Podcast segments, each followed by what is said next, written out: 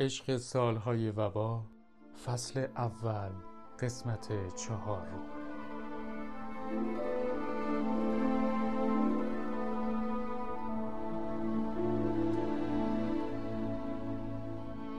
دکتر اوربینو با خود اندیشید که حتی اگر لازم باشد به بهای زندگیش به این راز پی ببرد که چرا آن سرباز پیاده که همیشه تا آخرین قطره خونش نبرد را به پایان می برد باید آخرین بازی زندگیش را نیمه کار رها کرده باشد.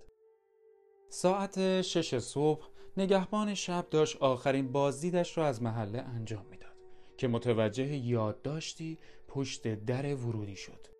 روی آن نوشته شده بود بدون در زدن وارد شوید و پلیس را خبر کنید. کمی بعد پلیس و پزشک جوان رسیده و بوی بادام تلخ را استشمام کرده بودند. همان بویی که آنها را به سمت جسد هدایت کرده بود. چیزی نگذشته بود که کارگاه متوجه بازی نیمه تمام شطرنج شده و پزشک جوان نیز نامه مهر شده ای را با آدرس دکتر اوربینو پیدا کرده بود. آنقدر پاکت نامه را با موم محکم کرده بودند که برای باز کردنش راهی جز پاره کردنش وجود نداشت.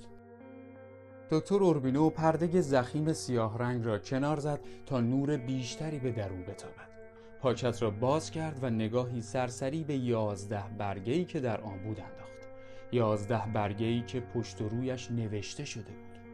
وقتی اولین پاراگراف را خواند متوجه شد که اگر بخواهد تمام نامه را به دقت بخواند احتمالا مراسم را از دست خواهد داد. با نفسهایی مضطرب شروع به خواندن کرد. گویی در نامه به دنبال سرنخی میگشت. نامه که تمام شد آنقدر خسته بود که انگار از جایی در اعماق تاریخ برمیگشت. احساس خفگی می‌کرد اما تلاش می‌کرد آنچه در درونش میگذرد پنهان کند. لبهایش مثل مرده کبود بود و به سختی لرزش انگشتانش را متوقف کرد تا بتواند نامه را تا کند و در جیبش بگذارد. ناگهان به یاد کاراگاه و پزشک جوان افتاد. پس لبخندی مصنوعی بر لبش جای داد و رو به آنها کرد و گفت چیز مهمی نبود حرفای آخرش را برایم نوشته بود. چیزی شبیه به یک وسیعت نامه البته که تنها نیمی از حرفهایش صحت داشت اما آنها تماما باورش کرد. دکتر اوربینو دستور داد موزاییک لقی که کف زمین بود بردارند و دفترچه ای که زیرش پنهان شده در بیاورند. روی دفترچه رمز گاف صندوق نوشته شده بود. درش را باز کردند اما پولی که انتظارش را داشتند در آن نبود. تنها مبلغی کنار گذاشته شده بود که مراسم کفن و دفن را کفایت می‌کرد و اندکی نیز باقی ماند برای خوردکاری های دیگر. یک شنبه بود و دکتر اوربینو ناگهان متوجه شد که قطعا پیش از خواندن چهار جزء اول انجیل به مراسم هفتگی کلیسا نخواهد رسید. با خودش گفت این سومین بار است که به مراسم یک شنبه ها نمی‌رسم اما به هر حال دلایل خودم را دارم و خداوند حتما درک می‌کند. این ترجیح داد کمی بیشتر بماند و تمام جزئیات را بررسی کند. ضمن اینکه به سختی می‌توانست جلوی وسوسهاش را بگیرد تا مطالب موجود در نامه را با همسرش در میان نگذارد. دکتر اوربینو قول داده بود تمام مهاجرین کارائیب را خبر کند تا در صورت تمایل آخرین وداعشان را با متوفا انجام دهند. هرچه که بود خرمیا فعالترین و سرشناسترین فرد بین آنها به حساب می آمد و از احترام بیشتری نیز برخوردار بود. همچنین دکتر باید تمام شطرنج بازهای شهر را نیز خبر می‌کرد. از سرشناسهای حرفه‌ای گرفته تا کارگران ساده. چرا که شاید آنها نیز آرزو داشتند در مراسم خاکسپاری خرمیا شرکت کنند. او پیش از خواندن نامه می‌خواست اولین نفری باشد که در مراسم خاکسپاری حاضر می شود اما حالا دیگر مطمئن نبود اصلا بخواهد در مراسم حضور داشته باشد یا نه. اما به هر حال خرمیا در آخرین لحظات عمرش با نوشتن آن نامه از اعمال گذشتهش اظهار ندامت کرده بود پس دکتر تصمیم گرفت لاقل حلقه ای گل برایش بفرستد مراسم ساعت پنج عصر شروع شد و در آن تابستان داغ ساعت مناسبی به نظر می رسید. به دیگران اطلاع داد که اگر کاری با او داشتند می توانند او را در منزل دکتر لاسیدس اولیولا پیدا کنند. پنجمین سالگرد ازدواجش را جشن گرفته بود و از دکتر اوربینو نیز خواسته بود که ناهار را با آنها بخورد دکتر خوبینال اوربینو پس از سپری کردن سالهای سخت آغازین کارش حالا دیگر تبدیل به چهرهی محبوب شده بود که همه او را می شناختند و می‌خواستند در مراسم مهمشان حضور داشته باشد. او به لحاظ احترام و پرستیژ کاری در تمام آن نواحی بیرقیب بود. او هر روز صبح زود از خواب بیدار می‌شد و داروهای سریش را می‌خورد.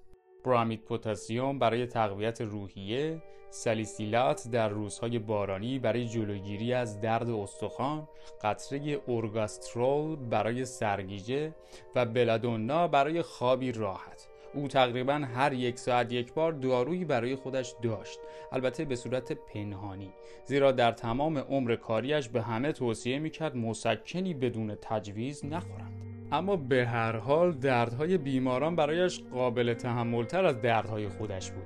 او همیشه تکه کافور در جیبش داشت که گهگاهی آن را بو می کرد تا بر ترسهایش غلبه کند.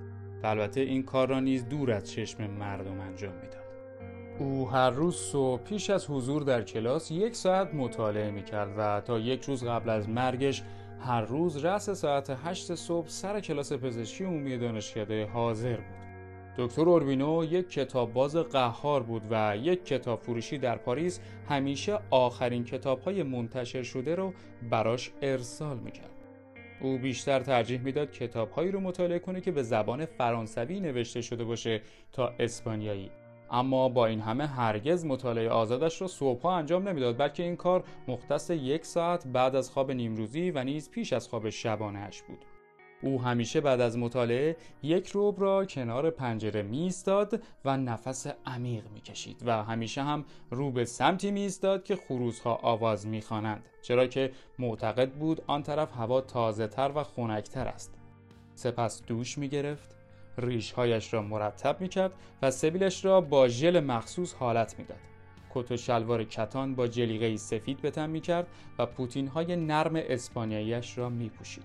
او در 81 سالگی نیز مثل روزهای جوانیش همه این کارها را هر روز انجام می‌داد و بعد از بازگشتش از پاریس در زمان همهگیر شدن وبا توانسته بود روحیش را مثل همیشه حفظ کند.